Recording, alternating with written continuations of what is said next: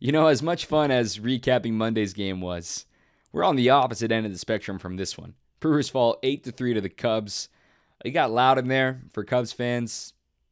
Weird day. Oh well, chalk it up. Burnes pitching today. Let's talk about yesterday, just briefly.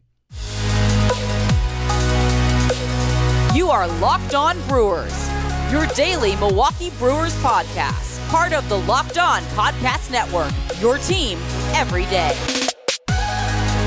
Good morning. It's Wednesday, July the 6th. I'm Dominic Petronio. This is Locked On Brewers. Even after walk-off epic wins or really tough blowout losses where position player pitches, we're right here for you for your first listen in the morning, Monday through Friday, wherever you get your podcasts and on YouTube as well. I'm a statistician of Bally Sports Wisconsin, bringing you all the news and nuggets you want to know about the Brew Crew this season. In this episode, we're not throwing a pity party, but we're taking a an honest look at what the Brewers are doing right now. They are now 1 and 1 in this series against the Cubs. They're an even 500, 6 and 6 this season against the Cubs, which is not something anybody expected coming into the year. Uh, on the season series. They're going for the series win today with Corbin Burnes on the mound. We're going to talk about yesterday briefly. We're going to talk about what went wrong for Jason Alexander. Looking ahead as well, trade deadline is less than four weeks away, you guys. What are the Brewers thinking when it comes to additions? It's easy to say, oh, just go get a bat. Well, as we've talked about on this podcast, it's not going to be that simple. And in fact, today is the one year anniversary of Rowdy Tellez being acquired by the Brewers. So that's a little feather in the cap and a good day to talk about the the thought of what a new trade could look like and what the Brewers are going to be trying to do coming up here at the end of July. Eight to three loss uh, in this one yesterday. Jason Alexander gets the loss. You can say it wasn't entirely on him, but he did lose effectiveness in that sixth inning. He goes five and a third, eight hits, seven runs, six were earned, two walks, two strikeouts, and a home run by Seiya Suzuki. Brewers actually scored first in this game, a two-run homer from Rowdy Tellez, and then after that, the uh, the Brewers, or excuse me, the Cubs scored the next eight runs of this game and put it away. We fast forward to the uh, fifth inning. I don't want to do a full big recap here, but the fifth inning, the three runs came across for the Cubs. They got one earlier in the frame thanks to uh, an Ian Happ double that Luis Urias nearly knocked down and kept it on the infield. Instead, it just trickled off his glove and rolled up the third base line. I'm not going to say he needs to make that play, but maybe it was a play that you sell out to just knock it down for and keep it on the infield because that led to a run scoring. Granted, who cares because the next guy homered anyway. That was Seiya Suzuki, and that gave the Cubs the lead at the time, four to two. And then things really unraveled in the sixth inning. And as we jump into this sixth inning and what went wrong for Jason Alexander in this game, first and foremost, he's a guy that does not get swings and misses. We know that. It is well documented. Two swings and misses in this entire game. And of the 23 balls in play, 12 of them were ground balls, which isn't a bad rate. It's a little lower than what he normally has. He is a ground ball specialist. For him, he needs the defense to be behind him. And there were a few plays that Rowdy Tellez said post game that they should have made. Uh, I look at the double play in the first inning. It obviously didn't come back to bite them with Kolten Wong not able to get the ball out of his mitt. Uh, Willy Adames tried to make an epic sliding stop in the fourth inning on another Yan Gomes grounder that didn't turn into a double play. It would have been a Herculean effort to turn it but it was uh, a weird play nonetheless. He airmailed a throw as well. It was uh, an odd day for the defense, kind of picking up after the inside the park home run from Monday. But anyway, the sixth inning got away from the Brewers and got away from Jason Alexander. But I want to take you into the manager's mind and what I was watching, what I saw Craig Counsell having to quarrel with in this game. As you enter the sixth inning, the Brewers are still very much in this game. It's four to two, and yes, they're just relying on a Rowdy Tellez home run, but you're into the Cubs bullpen, their weakest part of their game, the weakest part of their team, their bullpen. So you know you're not out of this game. And Jason Alexander, he's giving up weak contact for the most part. He's about to face seven, eight, nine in the batting order for the Cubs. So you feel like this should be it for Jason Alexander, as long as he pitches it well. Knowing going into this game, too, you were not going to have the big three available. Assuming that Brad Boxberger, Devin Williams, and Josh Hader had pitched all in high leverage in each of the last two games, throwing a lot of pitches. Obviously, Josh Hader was not very effective on Monday. They were certainly looking forward to giving him a day off. Brad Boxberger, you know, as ice water as it was walking off that mound, that had to expend some energy. That crazy top of the 10th inning on Monday. And Devin Williams has thrown each of the last two games. He's been worked a lot as of late. So I knew Craig Counsell was be looking to give those guys a day off. That was common sense. So for your high leverage guys, Hoby Milner and Trevor Gott were your only guys really available for high leverage because remember, Gustave also pitched on Monday. When you look at Suter, and then in addition to Gott and Milner, you would try to save Suter for a situation where you when you need length and maybe bring in Milner for a high leverage situation, a left on left moment. When I look at that sixth inning, seven, eight, nine, do up again. So it was Gomes, Velasquez, and Bodie do up. It started off that inning in the sixth with Gomes a just bloop single in the left field. And I'm thinking, oh man, all right, this that's how it always starts, right? A little blooper. But you remember it's Jason Alexander, ground ball specialist. And you're thinking, all right, this is gonna be the chance to, to get out of it. Well, Velasquez hits a ripped single back up the middle. Hard contact from Velasquez. So runners on first and second and nobody out. And the bottom of the order coming up. But then you got the fourth time through lurking on deck. This is where I think Craig Counsell was trying to squeeze a little more out of Jason Alexander than was was actually there. It's easy to sit here and be armchair manager. Uh, I've done it a couple of times this season on this podcast. But my question would be why not at least have an arm ready once those first two guys got on and get somebody up, get somebody moving to face the top of the order and specifically Rafael Ortega, a left-handed hitter, maybe Hoby Milner could have fit into that spot. And then, knowing Milner, he's been doing well against righties. Nico Hoerner was the next batter, a knack for contact, and then Ian Happ, a switch hitter. So it wasn't going to be a a massive split issue for Milner. He's been getting both sides of the plate out. In Craig's defense, I think the reason he didn't go to Milner is because he wanted to save him just in case there was another high leverage situation down later in the game, knowing he didn't have his big three available. So if you're asking why would he go to Suter there? Why did he go to Suter? Knowing he didn't he needed to get out of that inning, obviously, to to have a chance, but Ortega is the one who delivered the big blow, the the two-run triple in the right field that made it a 6 to 2 game. My one critique of it, I understand going to Suter, I totally get it. My critique would have been go to Suter for Ortega go left on left there and see what you get out of it. If he still hits a triple, so be it. But we talk about how dangerous it is for pitchers, for starters specifically, to face a lineup for a third time through. How rare is it that you see it a fourth time through? That was my one qualm with that. I understand Craig's handcuff moment there of knowing he if the Brewers made a comeback, who is he going to go to if when he already burns Milner in in the sixth inning He's going to need to rely on Gustave to go back to back days, and then he was going to need to rely at least an inning out of Suter, who's been pitching better as of late, but here he has a tough one against the Cubs yesterday. It, it was a game that a perfect storm is a bad cliche, but it's true because the the Cubs made it tough on Monday it made Tuesday even harder for the Brewers. When you talk about series wins and how hard it is to sweep, especially to sweep close games, given a 10 inning game on Monday, and now it was close for half this game, and then it falls apart late. How hard it is to sweep because you are using your main high leverage guys multiple times, and it makes it a, a whole different dynamic when you know they're not going to be available the next day, and that is what we saw in yesterday's contest. Was it all on Craig for bringing in the wrong guy? No, I don't blame him at all for that. But that was just my head scratching moment. But then realizing, man, it was just the one thing you hoped that the Brewers were going to be able to do was provide some offense.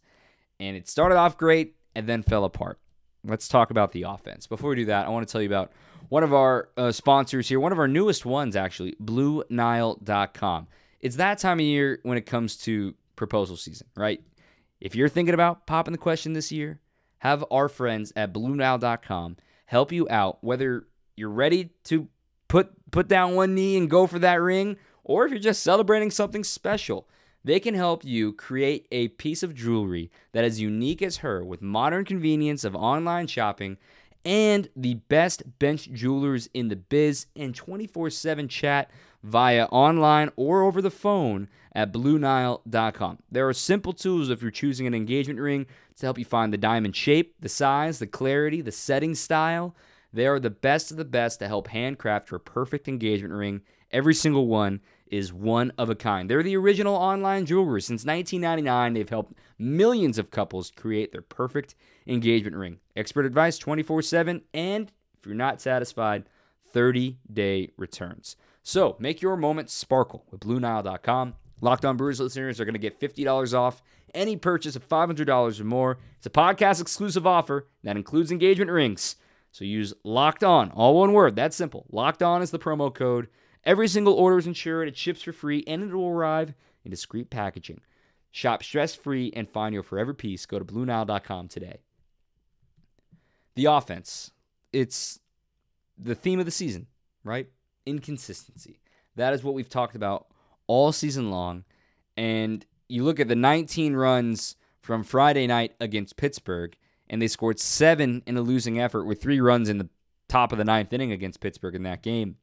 They've been relatively quiet despite winning a few games as of late. You go back to the start of that St. Louis series uh, on June 20th when they started off that big four game homestand uh, against the uh, Cardinals and then three against the, the Blue Jays. Well, the Brewers are now 9 and 6 in their last 15 games since the start of that homestand.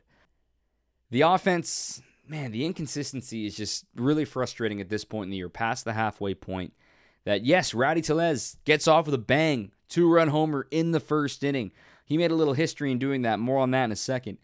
But then ice cold for the rest of the game. And the perfect example of it was looking at what happened in the uh, seventh inning for the Brewers, trying to form a rally, trying to show some life in this game. And instead, they load the bases with nobody out.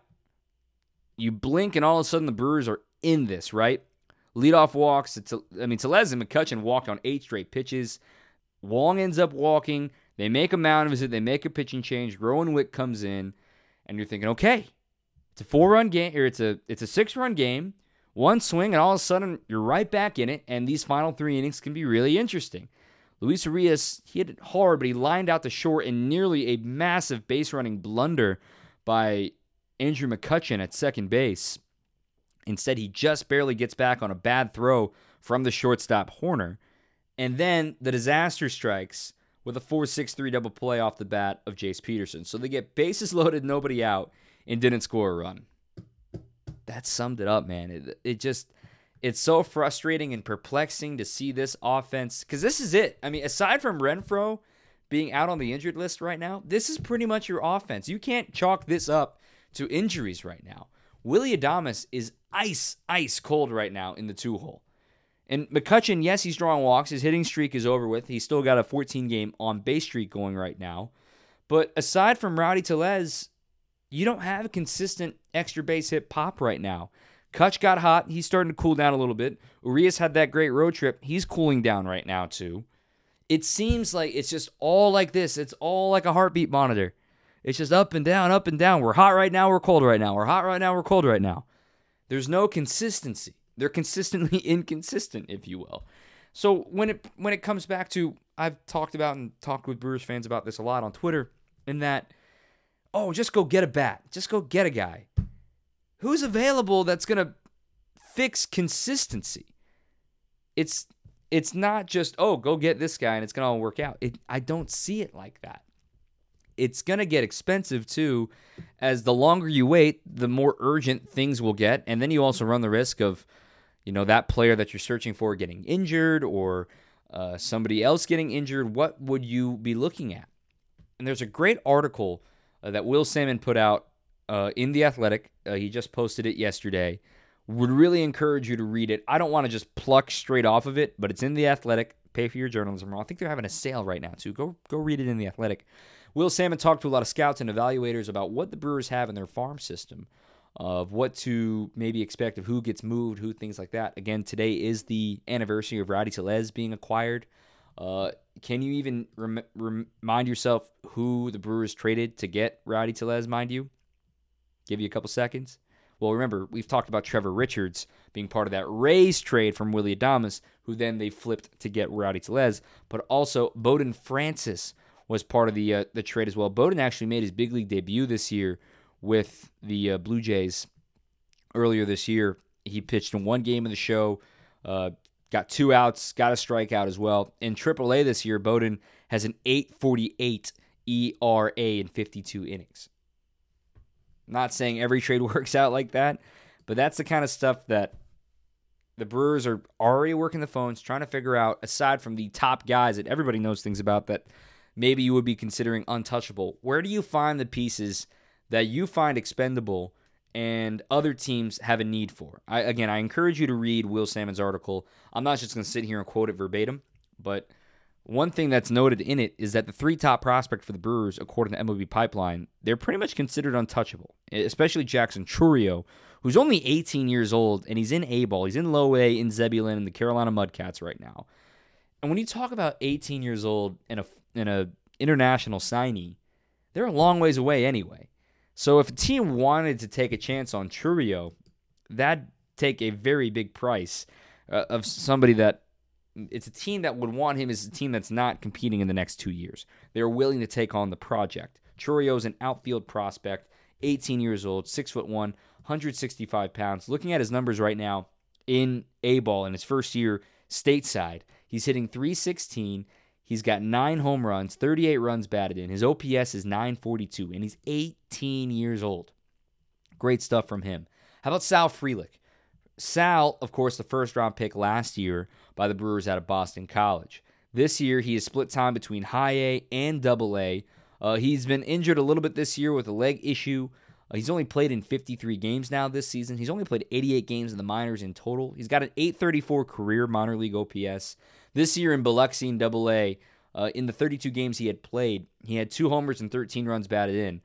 But he also had a 779 OPS at the age of 22. Again, a first round pick last year, probably not going to let him go this quickly.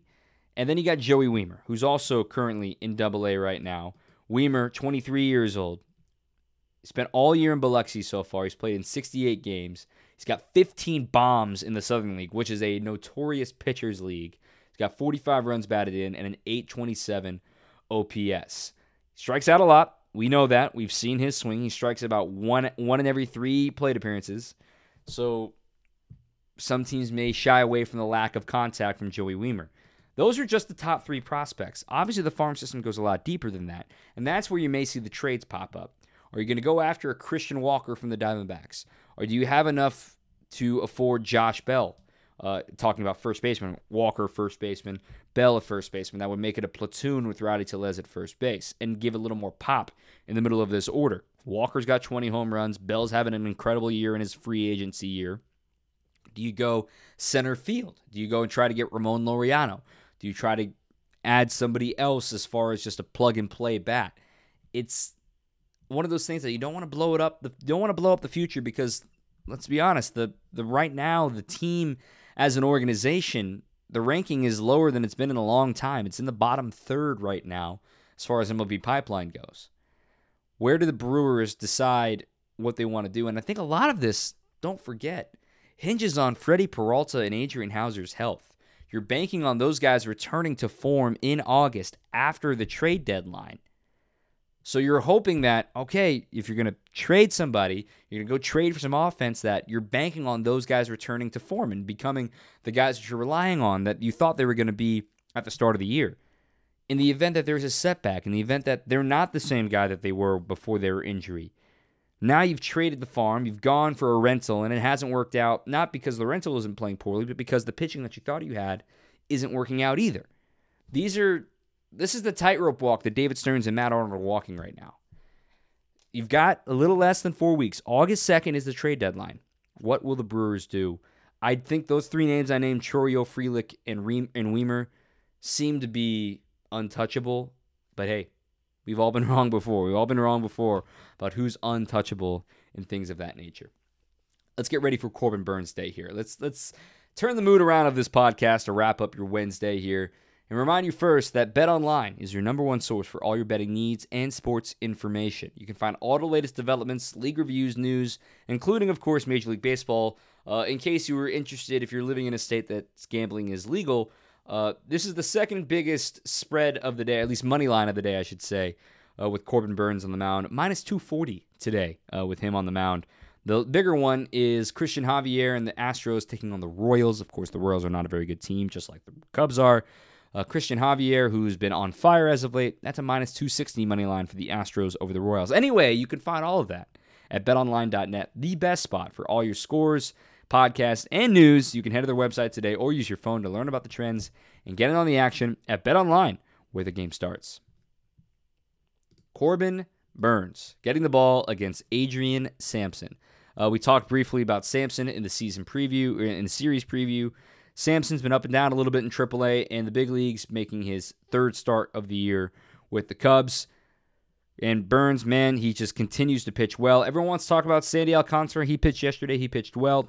Tip of the cap. Sandy has been a tremendous pitcher this year. But look, Corbin Burnes to do it again when the target is on your back and everybody knows what you have, it's also very, very impressive. Corbin coming off of a weird start against the Pirates, tied a career high with four walks despite only allowing one hit and one run in six innings of work.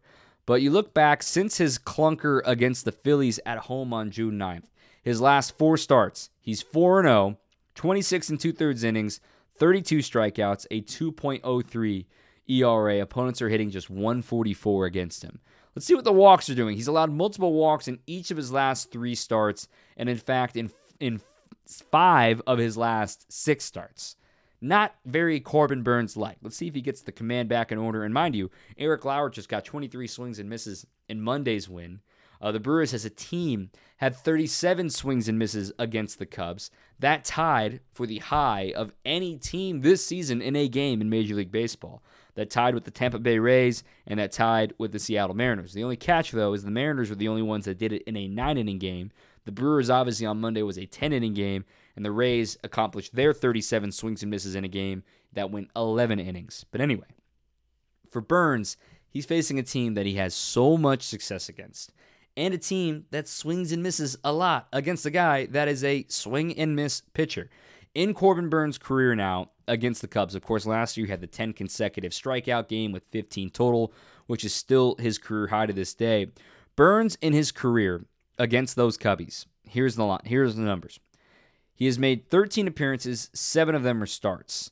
2 and 2 record, 3.60 ERA. Mind you, that includes the tough years in 18 and 19 and then he got back on track in 2020. So when you just look at the last 2 years, five starts in the last two years. He's allowed a total of eight earned runs in 32 innings. Quick math here live on the show as you as I calculate this on baseball reference. That's a 2.25 ERA in the last two years against the Cubs. The strikeout totals, phenomenal. 50 strikeouts in 32 innings. Let's do some more quick live math here.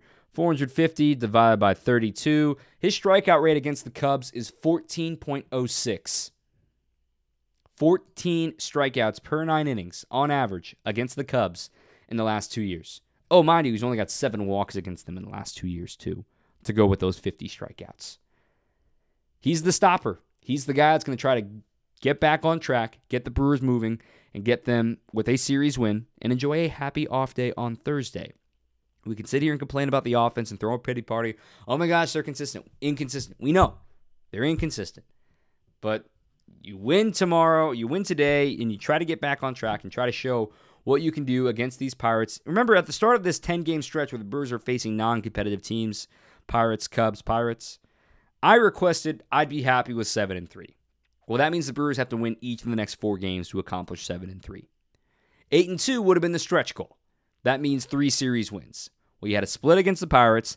Now you got a rubber game against these Cubs, and to achieve seven and three, you'll need to sweep the Pirates after winning this series against the Cubs. Look, some teams just have your number. We've talked about it last year with the the Brewers facing the AL Central. Remember that they couldn't figure out the AL Central for some reason. Now this year it seems like it's the Cubs. The Brewers are six and six against the Cubs. Last year the Brewers they went 2 and 1 against the White Sox, but yet they went 0 and 4 against the Kansas City Royals and 1 and 3 against the Tigers. And against Cleveland, they swept them 3 and 0 in September when they were starting to tear things down. And of course, he had the no-hitter. But last year it was the Central. Then you look at the Brewers went 3 and 3 against the Marlins last year. They went 2 and 4 against the Twins last year. 2 and 5 against the Phillies last year. And just to help you, you know, kind of calm down a little bit that bad teams beat good teams all the time in baseball. Uh, at the time of recording, the Diamondbacks are beating the Giants right now, six to two. The Pirates beat the Yankees today in uh, Pittsburgh yesterday. Bill Mazeroski actually threw out the first pitch in that game. That was a cool moment in that one. Uh, also, the looking around here at the rest of the scores, the A's beat the Blue Jays again by a final of five to three. They have won each of the two games in Oakland against the Blue Jays, so it happens. Okay, it happens. Let's try to get a series win, flush it, then you don't see the Cubs again for a little while. Okay, Brewers and Cubs, 105 first pitch or 110 first pitch. Coverage begins at 12:30. Corbin Burnes against Adrian Sampson. Hope you all tune in on Bally Sports Wisconsin. Quick episode, no need to pity, no need to worry. However, the urgency is going to start turning up here soon. We're almost at that point. We're almost at the All Star break. Let's see what kind of Brewers team shows up here today against the Cubs. And let's try to be louder than the Cubs fans. Y'all. I'm not blaming you. There's a lot of them. I get it. I get the nicknames and everything. But man, I am just it just kind of boils me. I guess I'm becoming a Milwaukee native now. When it boils my skin when I hear a "Let's Go Cubbies" chant at American Family Field, just not right, man. Just not right. I understand there wasn't much cheer about yesterday. Anyway, let's have some fun today. And 50% tickets. It's Kids and Seniors Day. It's summertime. If you got your kids thinking about going to a game, come take them to see Corbin Burnes. We'll see you at the ballpark. All right. Let's have some fun. Right back here tomorrow, same time, same place, wherever you get your pods. I'm Dominic Catronio. Thanks for listening. Until next time, keep on swinging. You are Locked On Brewers, your daily Milwaukee Brewers podcast, part of the Locked On Podcast Network, your team every day.